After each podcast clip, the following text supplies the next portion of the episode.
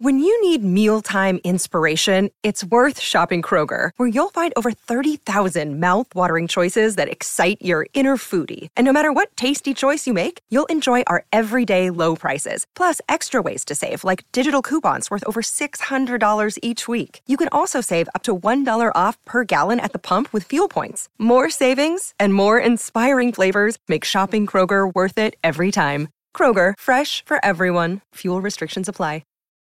This episode is brought to you by La Quinta by Wyndham.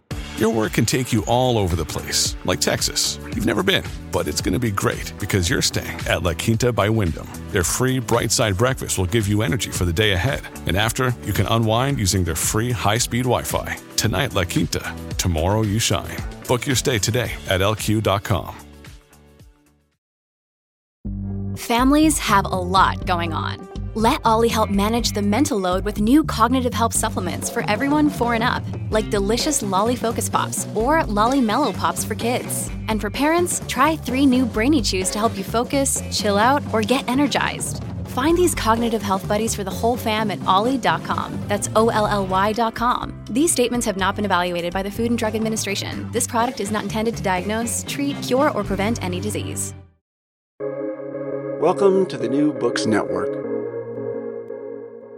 Welcome to the New Books Network. I'm your host, John Emmerich. With me today is Daniel Peris, author of the new book, The Ownership Dividend The Coming Paradigm Shift in the U.S. Stock Market. Welcome, Daniel. John, thank you so much for having me on the show. I've been looking forward to this interview for a bunch of reasons. Um, we've gotten to know each other a little bit, but also because you're more than just an author or an academic, you're a practitioner, which makes this different from most of the other interviews I've been able to do in the investing space. Can you share a little bit about your background and the interesting path you've taken to get to this uh, current career you're in? And I say current, you've been in it for a while, but I think you know what I mean. Yeah, I, I did change careers, and uh, my career path uh, is not something you would naturally want to reproduce. It belongs, as I've joked in the past, in the Journal of Irreproducible Results. I started out as a historian of the Soviet Union in the late Cold War, the Reagan era Cold War in the 1980s, and by the time I came out trained in Soviet studies. Uh, uh it was no longer called Soviet studies, uh, modern Russian history.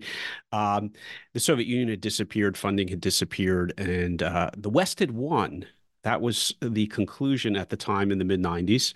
Convergence was happening. It might be a little bit rough, a little bit of Wild West capitalism, but convergence had won, uh, game over. And uh, so uh, I, I, moved on because the academic study of, of the Soviet Union kind of disappeared this in terms of supply and demand. There were shifts away from teaching positions in Russian studies and a shift towards actual engagement. Well, fast forward 30 years, uh, turns out that the uh, mission accomplished call was a little bit premature. But I, I did leave, and uh, as a historian, went to work in the in the capital markets um, as a stock researcher I had had an interest in in a limited interest, not you know, not I wasn't you know uh, buying stocks at, at age eight on my father's brokerage account and s- scouring the Wall Street Journal. I did watch Louis Rukeyser and Wall Street Week as a as a relatively young person, but it was it was just an interest, uh, but not a, a, particularly high profile one. But what I had developed as a historian was a real interest in writing and research, and I thought I could apply that in business. Uh, I actually tried a couple different business venues uh, as I made a career transition in my late in my early 30s excuse me. Uh, note to anyone else if you're in your early 30s and transitioning from academia into business, please make sure you know how Excel works or Google Sheets. um, it really makes a difference. Learn a little bit of accounting, a little bit of psychology. I d- had none of those, so it was a very difficult transition. But I finally made my way into financial research for a firm in New York called Argus Research, a great firm that still exists as an independent stock research firm uh, run by a friend of mine, John Eade highly recommended that you look up their material and subscribe. Uh, and then after 9 11, when my wife and I were downtown and my wife was in the World Trade Center complex uh, during the attacks, we decided to leave uh, New York. Uh, ended up in Pittsburgh, where I'd never been before, working for Federated, now Federated Hermes. And as you point out, uh, not just a few years ago, but uh, we are now passing, coming up on 22 years at, in, in Pittsburgh and Federated. Awesome. And um, I should point out, since you were too modest, that this is your fourth book, and um, the first two were specifically about the the the same topic. that you're writing about in the third book, the the it's the strategic dividend investor and the dividend imperative, which sounds wonderfully like a, a Robert Ludlum no- novel title. Um, is there, without having probably planned it from the beginning, with this third book, is there a narrative arc on the just the dividends subject? And we'll talk about the third, uh, the, the other yeah. book later. Yeah, there is a narrative arc, and if I did do it again, I, I probably wouldn't do it this way. Books one and two, the dividend, strategic dividend investor and dividend imperative, probably should have come out together. Uh, there, so they that would have made more sense. There was a lot of nuts and bolts, a really practitioner. I, I don't want to say how to you know how to make money in the market approach, but it was a little bit closer to that. It was. Um, uh, making an argument why a particular investment style made sense, and that made uh, led to a lot of historical analysis of and performance claims, frankly, and claims of uh, uh shall I use the word superior, superiority? I don't know, but we'll, we'll, it was in the spirit of that. Out of that, in the second book, the response to the first, a couple points about share prices being driven by dividends, which for the last 30 years strikes some investors as quite unusual. But I, I, circled back in the second book to that point made in the first about share prices being driven by dividends. It's a worthy topic now, it's a worthy topic uh, then, and uh, about buybacks and about a number of other kind of controversial issues. Uh, but both of those would be nuts and bolts books. Uh, the data in those books is now a, a, decade or 15 years old, but the arguments stand. I have no no uh, uh, issue with either uh, of them. Uh, in 2018, I published another book, uh, Getting Back to Business, you referenced, and now I have the ownership dividend coming out in just now in early 2024. They are quite different. They are for practitioners, like the first two books, but they are more stepping back and here my training as a historian comes in and my inclination as a historian, stepping back and saying, what what kind of system are we using? Where did it come from? Right. Why are we using it now? The book in 2018 applied that to modern portfolio theory. It's a history of modern portfolio theory, a somewhat critical history of modern portfolio theory. You will not find critical histories of modern portfolio theory in the practitioner literature. Everyone says this is the greatest thing since sliced bread and canned beer. And at the time it was developed, it was. 50 or 60 years later, I would just point out you're using technology and a theory that um, uh, was applied, created in the 1950s and 60s, very different intellectual environment to fix problems in the 1920s uh, and 30s, which were very real. And modern portfolio theory did a great job. Harry Markowitz, congratulations, well earned plaudits. But there are a lot of flaws associated with that, which I think go underappreciated and one sees as a historian. The book that's just come out is also a step back from a historical perspective and say, what's the environment that we've been operating in for the last couple decades in the stock market? And because it's a very unusual environment, John, as you know, because you, you've seen, read the work and, and snippets of prior work, eh, a dividendless stock market is not illegal, immoral, or unethical, but it is unusual. Right. And uh, this book takes up the issue of how we got to that state and why I believe that is uh, coming to an end. Again, strongly from a historical perspective, explaining what allowed a cashless investment platform to emerge because it's a very unusual concept, and uh, why it was able to be sustained kind of successfully for several decades, and why, given the events of the last several years, that's no longer sustainable. The current book talks a little bit about something specific that uh, was also prevalent in um, getting back to business, and that's this notion of starting with the mindset and the framework of being a private investor, a business owner. Um, can you talk a little bit about that? And I'm interested to know if you always saw it like that from when, the moment you started in the business, or did becoming a private investor along the way, buying uh, properties and things like that, cause you to circle back and, and think differently about how you were a public equity investor? That's a, that's a great question, and I I would like to say I you know understood this as a child and and and applied it from my newspaper route and uh, my days in the pizzeria Uno pizza shop in in in in DC near Capitol Hill, and my understanding, right. and absolutely not. Um, I didn't have this sensibility significantly. As a matter of fact, when I entered the profession, I quickly had to memorize the rules. And if you take the CFA program, so I was entering in my uh, early to mid 30s, uh, and I was had to memorize the rules of a new profession, had to memorize the language of a new profession. I was not in a position to critique uh, the an entire new profession. I quickly had to memorize it, but I wanted to make my way in this profession. And if you memorize the rules of the CFA, it's antithetical to everything that I've come to represent. It is buy low, sell high, repeat frequently, generate risk adjusted relative outperformance, a total return, and investors are indifferent between a cash payment and a higher share price. That's the essence of, of the CFA curriculum. In a nutshell, yeah. In a nutshell. And so I quickly memorized that. I, I took those three exams. I passed them. It was not pleasant. It was it's if you're not prepared for that at that time, 25 years ago, uh, I did. You know, I, I got through it. But boy, that was unple- this is uh, in the days when the CFA exam was live in person and once a year. Uh, maybe level one was twice a year, something like that. So it was a minimum of three years.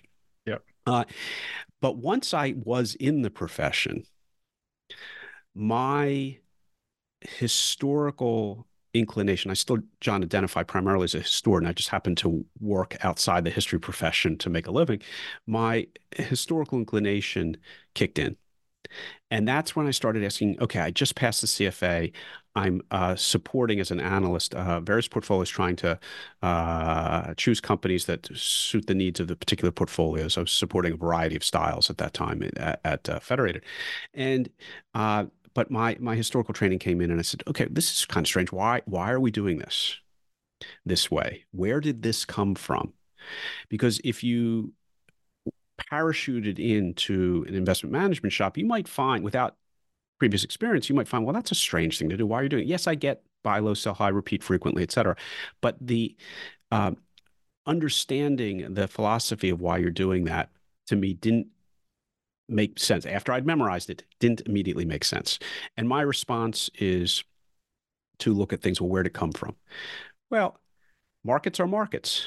Speculators are speculators. There's nothing wrong with that. Not illegal, not immoral, not unethical. Markets allocate capital. Uh, markets provide an opportunity for price discovery. Markets do all of these things. It's it's it's it's all good. Um, but I I did begin to observe how strange some of the practices were at the time. So that's in the you know early to early mid late 2000s.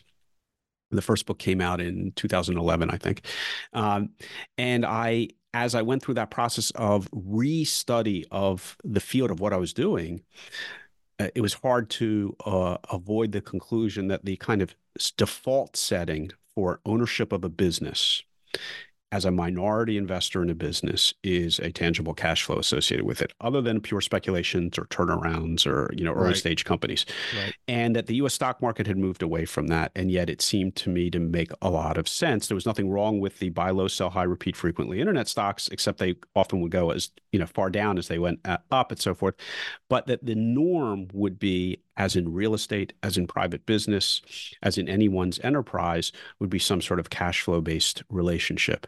And as I looked into that more and more, I gravitated more and more towards that style ended up being involved with products that focus on that very traditional approach to business ownership through the stock market and became a portfolio manager uh, of a series of products that that are in a sense boutique products for the US stock market now because they are focused on delivering a high and rising income stream from high quality business assets whereas in a market that yields only one and a half percent and buybacks are all the rage um, that's a boutique style. And so that both my professional career and writing about it went uh, in parallel. But it took, I don't know, five years after I uh, uh arrived at Federated for me to to set that up. It right. was not that I, you know, uh, uh Warren Buffett you know, uh, was writing letters to Ben Graham when he's a teenager and things like that. I, I cannot claim uh, that type of of. Um, I'm sure Seth Klarman has some sort of story about value investing from he an does. early age. Yep. Uh, and they all. I I can't claim that my story is about uh, from an early age or about being Secretary of State or about the Cold War, about Russian history. uh, and I'm happy to circle back to them because it turns out they're all relevant right now. But uh, I was not thinking about the stock market other than Louis Rukeyser and catching his his show at an early age. Um, but it really was the the application of my historical background to what I thought was an ahistorically structured or unusually structured business ownership platform known as the U.S. stock market from the 1990s to the present. Before I jump into the book, because I have this question later down in my list, but um, you, have referenced the the U.S. market and an unusual market historically and all that. Can you put what's going on and what has gone on in the U.S. in the context of global markets? How do how do European uh, companies companies headquartered around the world uh, think about dividends. My my perspective has been they I don't think they really got away from it. They always paid out a, a high payout ratio and and for the most part still do. I mean, I've looked at some some company, excuse me, country uh, dividend yields. You know, you're talking about one and a quarter, one and a half percent uh, at countries right now. Like you can actually, for the first time in 23 years, like put together between bonds and stocks like a decent income generating portfolio. But you're you're going to want to go outside the the U.S. to do that. Do I have that right about a different perspective around the world than the U.S.? We're kind of anomalous in this regard. I think we're anomalous from a business ownership perspective, but there are certain frameworks that have affected other markets as well, basically interest rates. And when you have interest rates at low levels, uh, like you do in Switzerland or Germany over a number of decades, then the cash payout, the expected cash payout, is low. So those companies all pay dividends, but the the uh, in those markets and, and really always have they're they're very unusual to find major companies in Europe that don't have a dividend.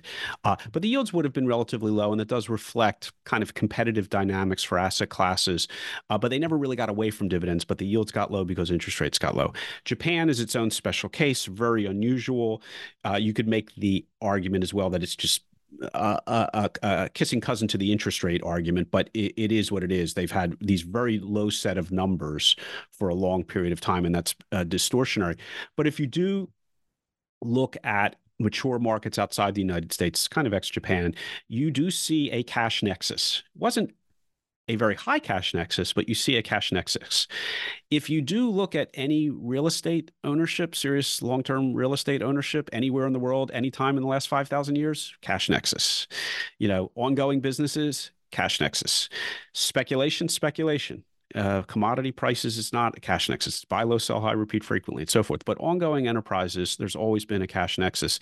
So it did make the U.S. look so unusual when the cash nexus was uh, diminished, attenuated, uh, replaced by buybacks, buybacks, by share buybacks, which made a lot of Wall Street investors and Wall Street houses very, very happy and very wealthy.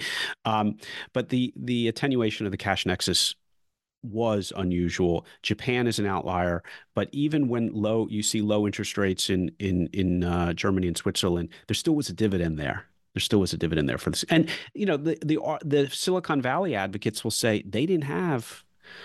Uh, you know the Googles and Facebooks and Amazons, uh, and uh, they're now trying to play catch up. Uh, and uh, why are you complaining? We have all these wonderful technologies. Yeah, they don't pay dividends, but we have all these wonderful technologies. That's a fair point. my counter argument is that those companies the Nasdaq revolution have now uh, matured and are very, very large, very, very cash flow, and they're at risk of wasting money if they don't start paying a dividend. That is, uh, um, I suppose they're all going to spend it. The, the upcoming excuse for all these very large, mature companies to not pay a dividend for the next five or ten years will be AI. Maybe that works out. Maybe it doesn't. We shall see. At Evernorth Health Services, we believe costs shouldn't get in the way of life changing care, and we're doing everything in our power to make it possible Behavioral health solutions that also keep your projections at their best? It's possible. Pharmacy benefits that benefit your bottom line? It's possible. Complex specialty care that cares about your ROI? It's possible. Because we're already doing it. All while saving businesses billions. That's Wonder made possible. Learn more at evernorth.com/wonder. This episode is brought to you by Shopify. Whether you're selling a little or a lot. Shopify helps you do your thing, however you cha-ching. From the launch your online shop stage, all the way to the we just hit a million orders stage. No matter what stage you're in, Shopify's there to help you grow. Sign up for a $1 per month trial period at shopify.com slash special offer, all lowercase. That's shopify.com slash special offer. Yeah, and we'll get into things like free cash flow yield or what I call like the ability to pay a dividend versus just the dividend. But let, us jump into it. Um, you know, the subtitle of the book is "The Coming Paradigm Shift in the U.S. Stock Market." Uh, what and I I can think about this in in layers. There's what you're going to start off talking about the the 40 years of declining interest rates and and declining dividends and share repurchases in Silicon Valley, and then there's two more layers to it, which I think would be how corporations change um, that's the next level, and then how investors think about it. But s- set up the, the the paradigm shift based on the the change that we're facing after decades and decades of of things only moving in in one direction and dividends becoming less significant in the market.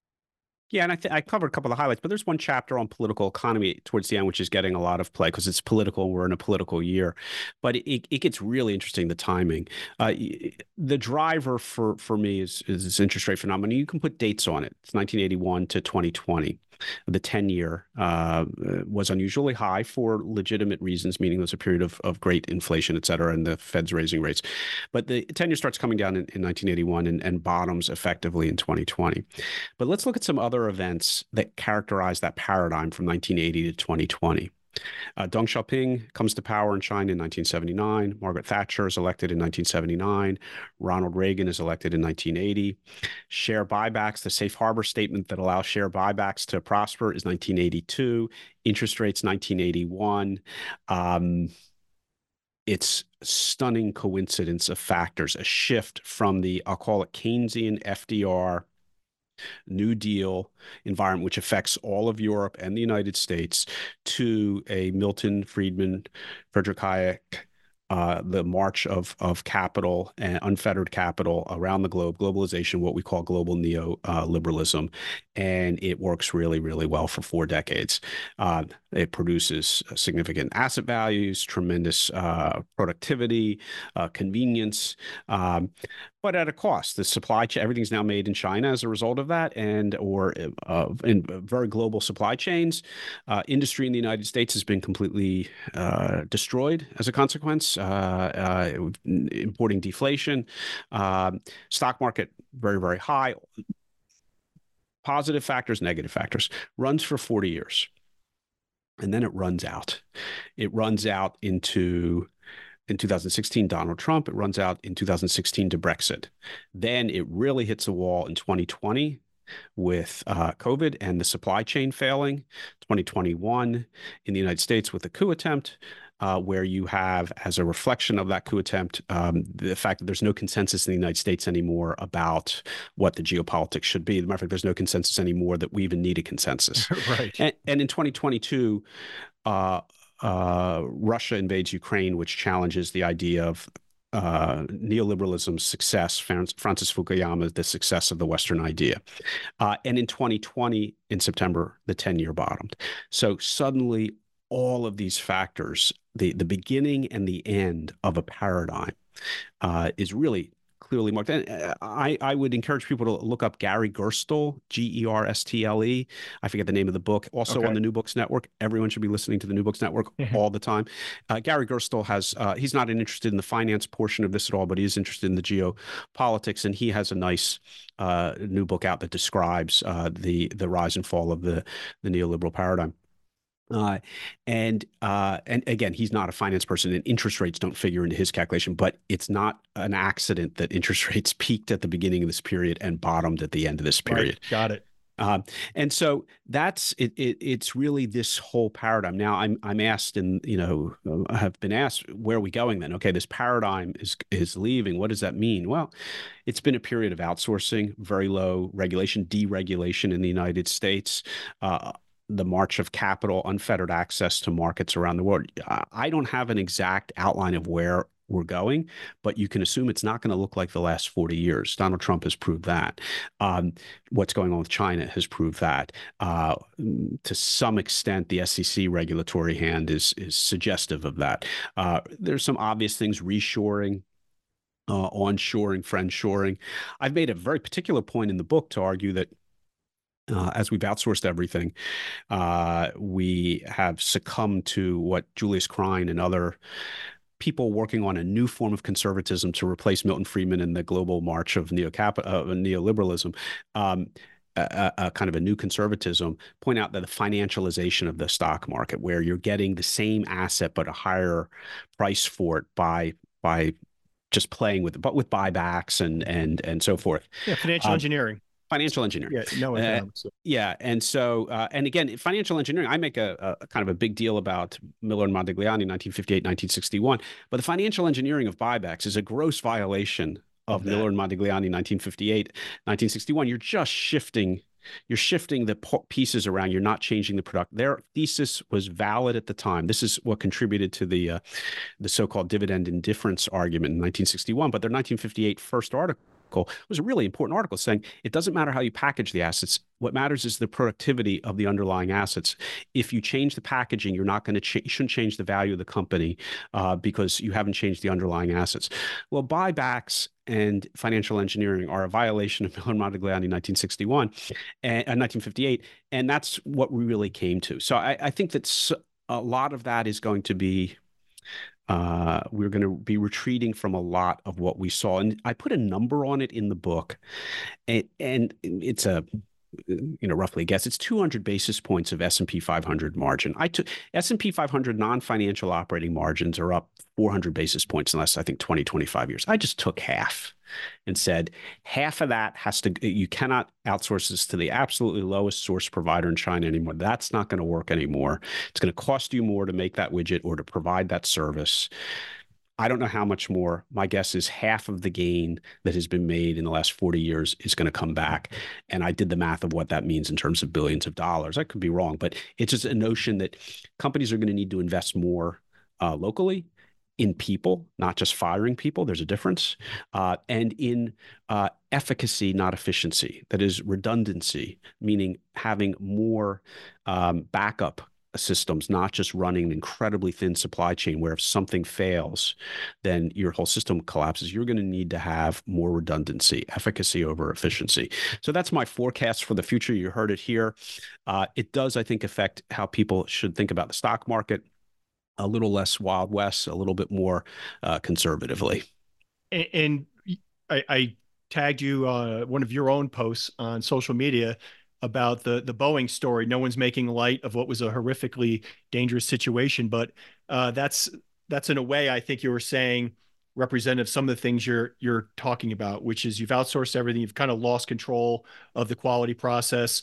Um, if you want to talk about that a little bit, I'll just also throw out that the whole the, our whole country woke up during uh, the pandemic and after a particular hurricane to find out that 90% of our vaccines were made on an island out you know in, in the atlantic somewhere you know yeah um cr- crazy right i mean just um no uh, swabs. There was only one swab maker left in this country. right. As a little family-controlled business somewhere in the Northeast, and they they simply were uh, uh unable to respond. Unable to right. Yeah.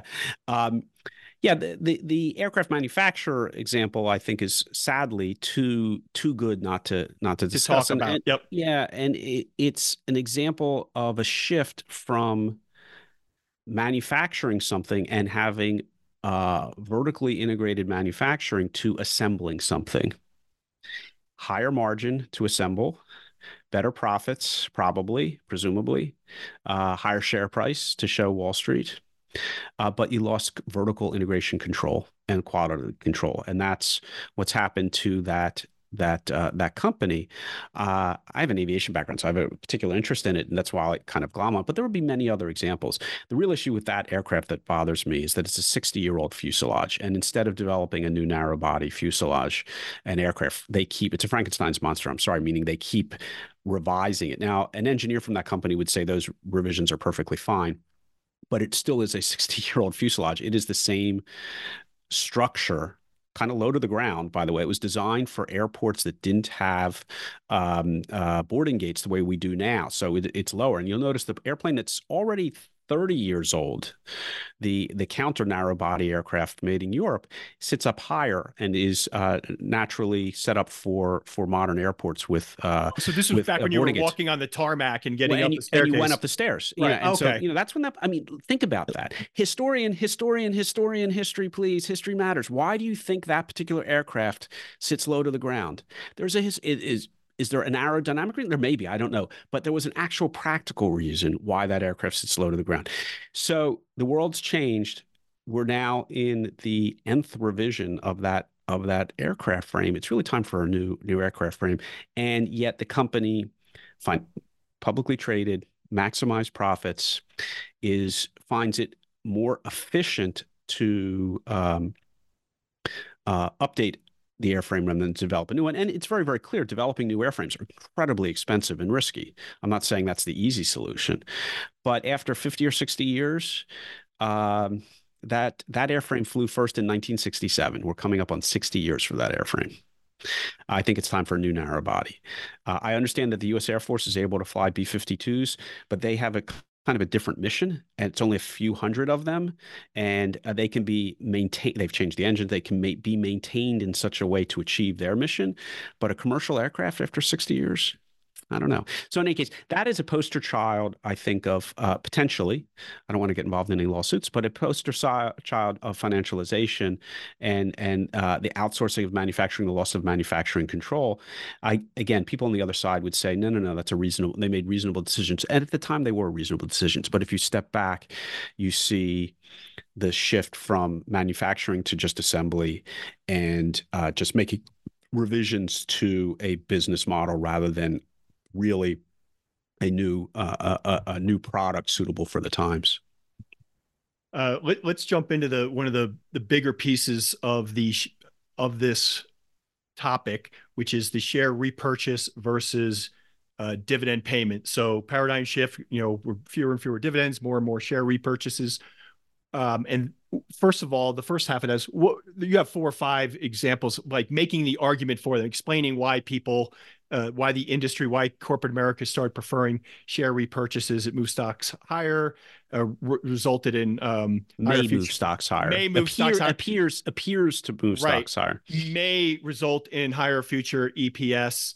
Um, and then of course the the big one that I, I had to walk through and, and revisit the history the the tax efficiency. Can can you go ahead and just walk through from their side the case uh, for share repurchases over dividends and kind of ad- just address them as they go? Yeah. Just get, get out again, of the way. it, there's a historical answer and a practical answer. Historical answer is in the blackboard or whiteboard exercise chalkboard exercise at the time in 1952 1959 1958 1961 the various people 1964 and 65 when all the modern finance is being worked out there's an assumption that is made. It's a very simple assumption.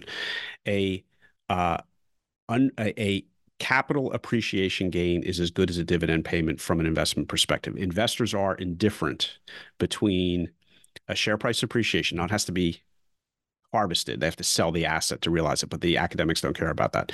Uh, a capital gain is just as good as a dividend payment to fund consumption in terms of total. And total return includes both share price changes and income payments. That's how total return is calculated. So you can have one or the other. And therefore, in an academic setting, people are indifferent. Um, if it turns out that there's a slight, and sometimes it was slight, sometimes it was more than slight in the 50s and 60s, difference in taxation between a capital gain and the income, then the academics, Fischer Black among others, um, would prefer one or the other.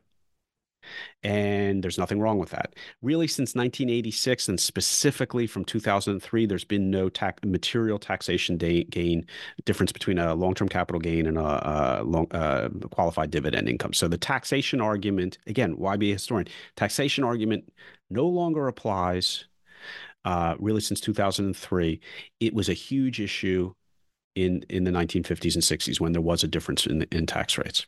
Uh, the only taxation remaining difference is that you can time one when you have your harvested capital gain and you don't really time a dividend payment. It times you. It, it happens whenever it happens. And for some people that may be important and they may want to subordinate investment policy to tax minimization policy over that control issue. I think that doesn't make sense. I spend some time in the book on that. But a lot of people would rather lose money than than uh, cut a check to the government. And they're more than welcome. It's a free country for now. We shall see whether in 12 months it is still a free country.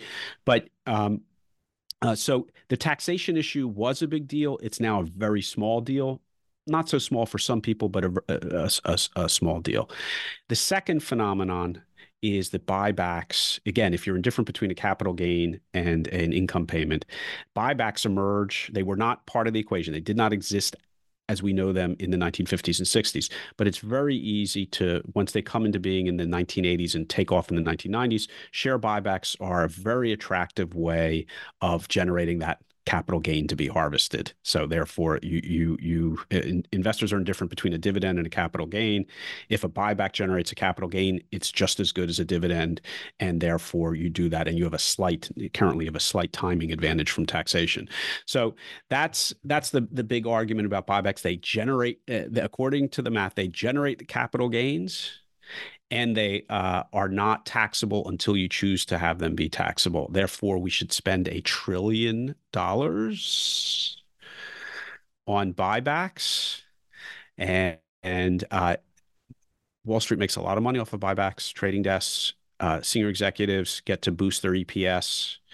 Um, it's a very profitable exercise. There was a, you know, Fred Schwed's uh, book, Where the Brokers Yachts from 1940 about uh, where the customers yachts. Instead, he just sees the brokers yachts.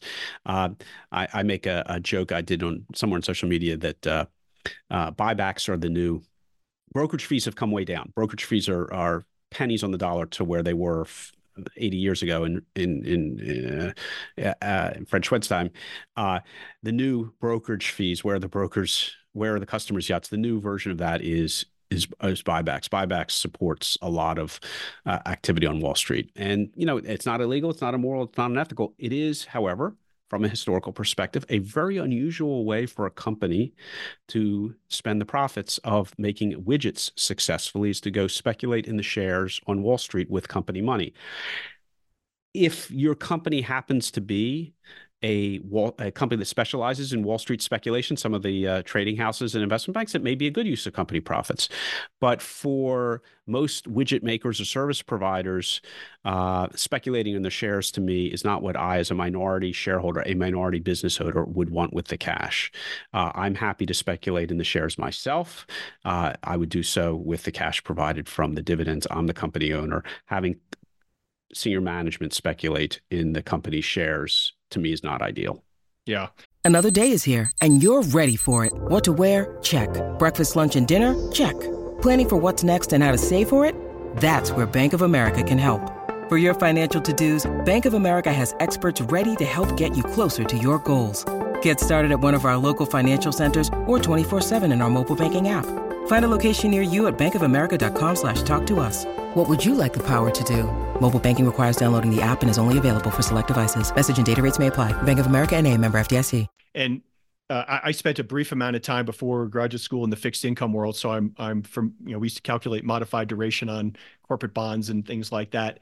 And, and now as an equity investor, I'm 56 years old and boy, is it nice in what is becoming a sideways to maybe down market to have money coming in uh, periodically in the form of dividends.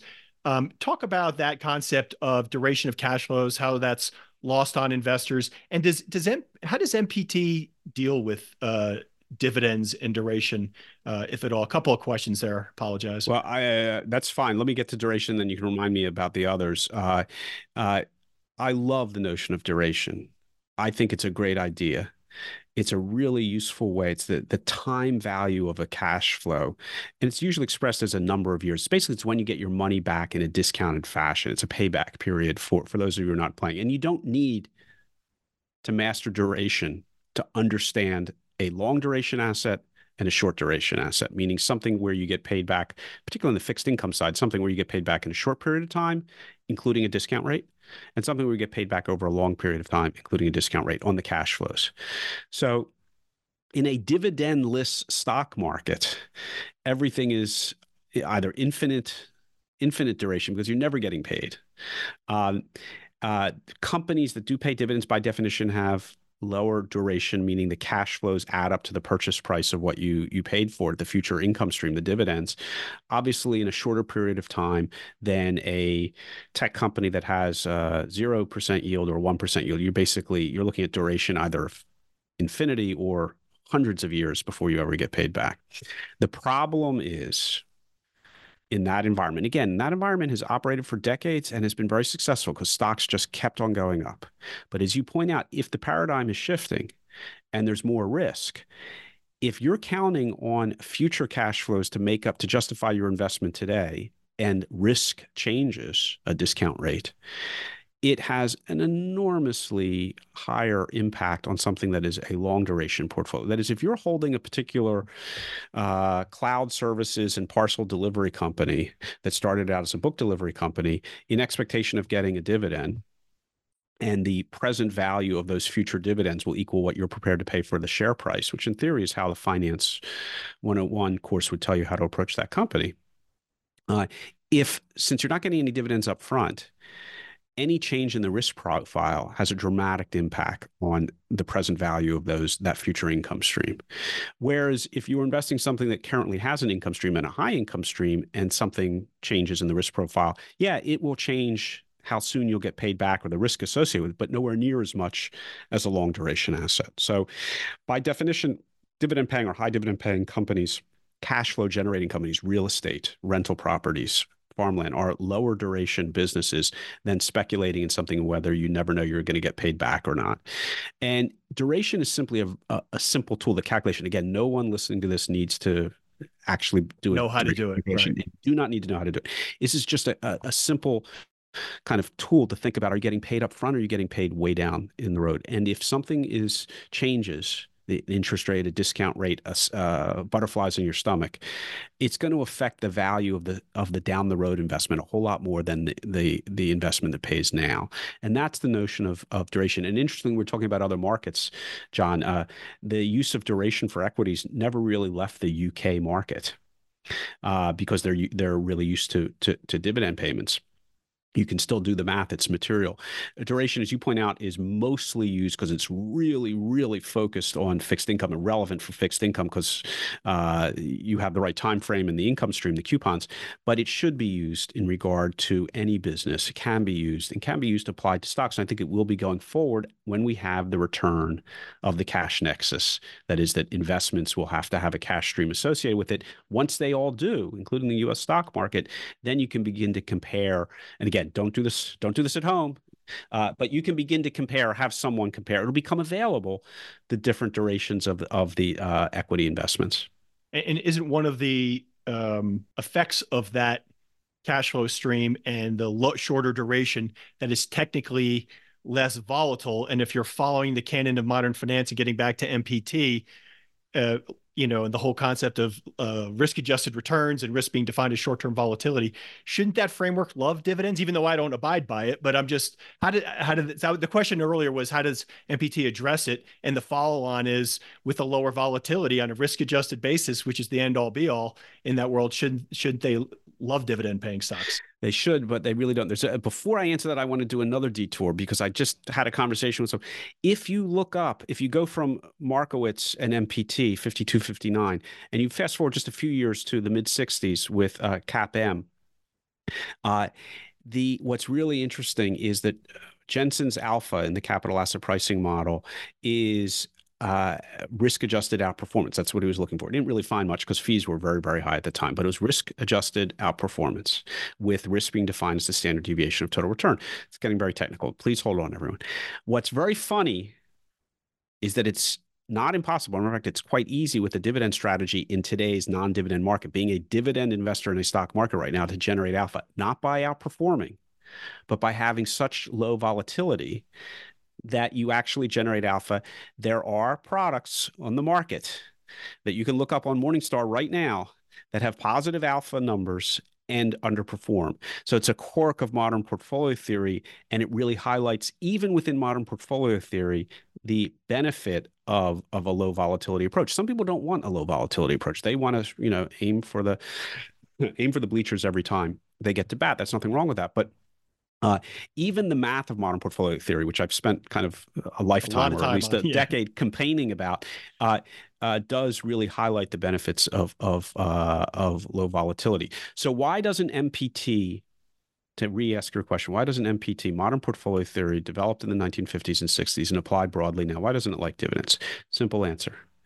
In 1952, 1959, when Markowitz is developing it, dividends and total return were almost identical although he made the statement that uh, an investor is indifferent between one or the other, there were no non dividend paying stocks of significance in 1952 or 1959. So for him, like Ben Graham, uh, they were essentially identical. So you would hard to imagine portfolios or securities without income streams. He assumed. He didn't explicitly assume that, but he assumed and understood uh, that um, uh, the total return of a security is, is going to be uh, not uncorrelated to its, its dividend trajectory. Uh, so you don't, if it's going to, if they're going to kind of head in the same direction, you don't need to make that part of the formula. So instead, he comes up with a formula. Modern portfolio theory looks at the correlation of total return I would assume total return is driven by the dividend, but fast forward 50 years, total return is driven by just share price gains. So that's the difference. MPT wasn't hostile to uh, dividends. It included the dividend because it's total return calculation of volatility and correlation of total returns. But what it becomes 50 years later, why be a historian, is when the dividends have been stripped from the stock market, modern portfolio theory is just a theory of share prices. Yeah. Yeah. And it, you just brought up a topic we won't even have a chance to get to, which is total return and how this industry just t- almost turns a blind eye to it. I, I'm I, we before I hit record, we were talking about my my work on boards of actively managed mutual funds, and I was in that seat for an embarrassingly long time, uh, looking at the quarterly performance. And before I raised my hand, said, "Hey, is this the benchmark you're comparing your performance to? Are these apples to apples? Are these both total return numbers, or is this purely price?" Which I think, as you point out in the book, is the way most indices are are presented in their performance. Yeah, I, right? I have a whole chapter suggesting we're all counting wrong. Now that that will not. are. Yeah, that will not win me a lot of friends. But uh, there's a whole chapter suggesting we need to rethink how we calculate. So on the back pages of your investment statement, it does include total return. Uh, for, of your account of, and you can look up. It's a little bit hard on FactSet to look up total return for security. It's a little. Let me rephrase that. It's a little bit hard to look up total return from a security on FactSet. It's there. You just have to press a couple buttons, but you only need to press one button to get the share price. And charts um, are share price oriented, not total return oriented. And we've all become accustomed not to total return, but to just the the the up and to the right part. And now, for uh, an investment without a dividend, the share price is the total return. Any change in the share price is the total return. But for dividend paying securities, and I have an example in the book, you can have a high dividend paying security with a chart that's flat and a total return that's higher than a dividend free security that's going to the up and the right. So the chart on the up upper to the up and to the right looks better than the chart that's flat, but the total return, the amount of money you made, what you can consume can be easily higher from the flat chart. And that's just that's part of the news cycle of every day looking at share prices and every day looking at the market. How did how did the S and P do today? You know, how did it's all of it's a culture of speculation and share prices, not a culture of total return or a culture of business ownership. I am kind of holding back the tide, or I'm forecasting that the tide is going to change significantly uh, in in this book. That people will, after this 40 year period, for the variety of reasons we discussed earlier in the hour, why that that's going to change and that a, a new counting should take into a, a, new accounting sensibility should take into account more total return that should be pushed from the back pages of your brokerage report to the front pages. Well, let's um, get to that and, and, wrap it up with that discussion, that changing tide. Uh, you talk about utilities in the book. What are some of the things that you're now uh, looking at uh, opportunistically going forward? I mean, you're you're a dividend investor, but how does the changing paradigm uh, change what you're looking at? And and please throw in anything else that I forgot to ask about that you want to make sure listeners understand b- before we log off. Yeah, and I don't, I don't know that there's, you know, uh, the information's actionable uh, what you should do tomorrow uh, with your portfolio. Instead, this is an argument that, like uh, when uh, share buybacks became easier in 1982, if someone had written a book about, well, share buybacks are going to change things over the next couple decades, you may want to keep that in mind. When uh, index funds came out in 1975, someone, you know, uh, Bogle did make a point that this is going to change how the world thinks. You should pay attention. Uh, I, am making that kind of argument. It's not what to do uh, in the next in the next days or weeks. But among that, and there's a section in the book that deals with this, is a lot of those Nasdaq darlings are going to have to compete for capital with cash going forward. So there is an explicit prediction that many of them will start to pay dividends. And for that's good news for investors because it gives them access to a form of the economy that really haven't had uh, in the past, other than as in a speculative form, share price only form. Uh, and it, I screen a couple of the uh, you know the Nasdaq or uh, uh, indices, and for cash flow, you know the top 300 companies do this, their payout ratio is that, and there's plenty of room for for dividend payments among uh, these successful tech businesses. So I don't know when that's going to happen. I think when one breaks, when one of the mag Magnificent Seven or Fangs. Real, some of them already have dividends, but they tend to be relatively small. Uh, but when that shift happens, I think the others will follow suit, and that then is good news and bad news for the investor because good news because they'd access to that s- sector, uh, challenging news because now you have to make choices as to you know which of these technology companies do you want to uh, own and so forth as a as a minority owner and getting a cash flow. The really cool part of that will be those companies that don't announce a dividend because either they can't or Right. they won't. Right. The tide And goes out. Yeah. The tide goes out. Who's wearing a bathing suit or not? Well, Yeah, the tide yeah. is changing. The Tide's going out. We'll see which of these tech companies, and some of them are quite surprising. Look at the free cash flow. This you can do at home. It will not hurt at all. Uh, look at the free cash flow numbers for the last couple of years for XYZ, your favorite tech company. You might be surprised. Some of them have vast amounts of free cash Massive. flow. yeah. Others Not so much. don't. Yeah. And that will be a telling moment. Hasn't mattered now. Uh, for for years, it's all been about the revenue growth, not the free cash flow. We'll see whether that lasts in the next couple years. I, I don't think it will. I think it's you're going to companies are going to be investors going to be looking more at balance sheets and cash flows that are distributable going forward. And one of the points you also make in the book is the added benefit of the discipline it imposes on management when they uh, have to pay out uh, cash flow uh, to investors and can't just uh, in, throw it at the project of the of the day. Yeah, Um, and that we, that's a topic for another, uh, Another podcast. day, I would yeah. I would simply say take a Psych 101 course before you start investing. yeah, and uh, you how much do you really want to tra- trust xyz uh, uh, ceo with all of the cash and that's again the challenge of being a minority shareholder you don't control the company you don't control the ceo it's all the more reason given ceo behavior and tendencies within ceo behavior all the more reason to insist on a cash payment Daniel Peris, author of The Ownership Dividend: The Coming Paradigm Shift in the U.S. Stock Market. I can't thank you enough for your time today. That was a lot of fun. john thanks uh, I, indeed it was i look forward to continuing the conversation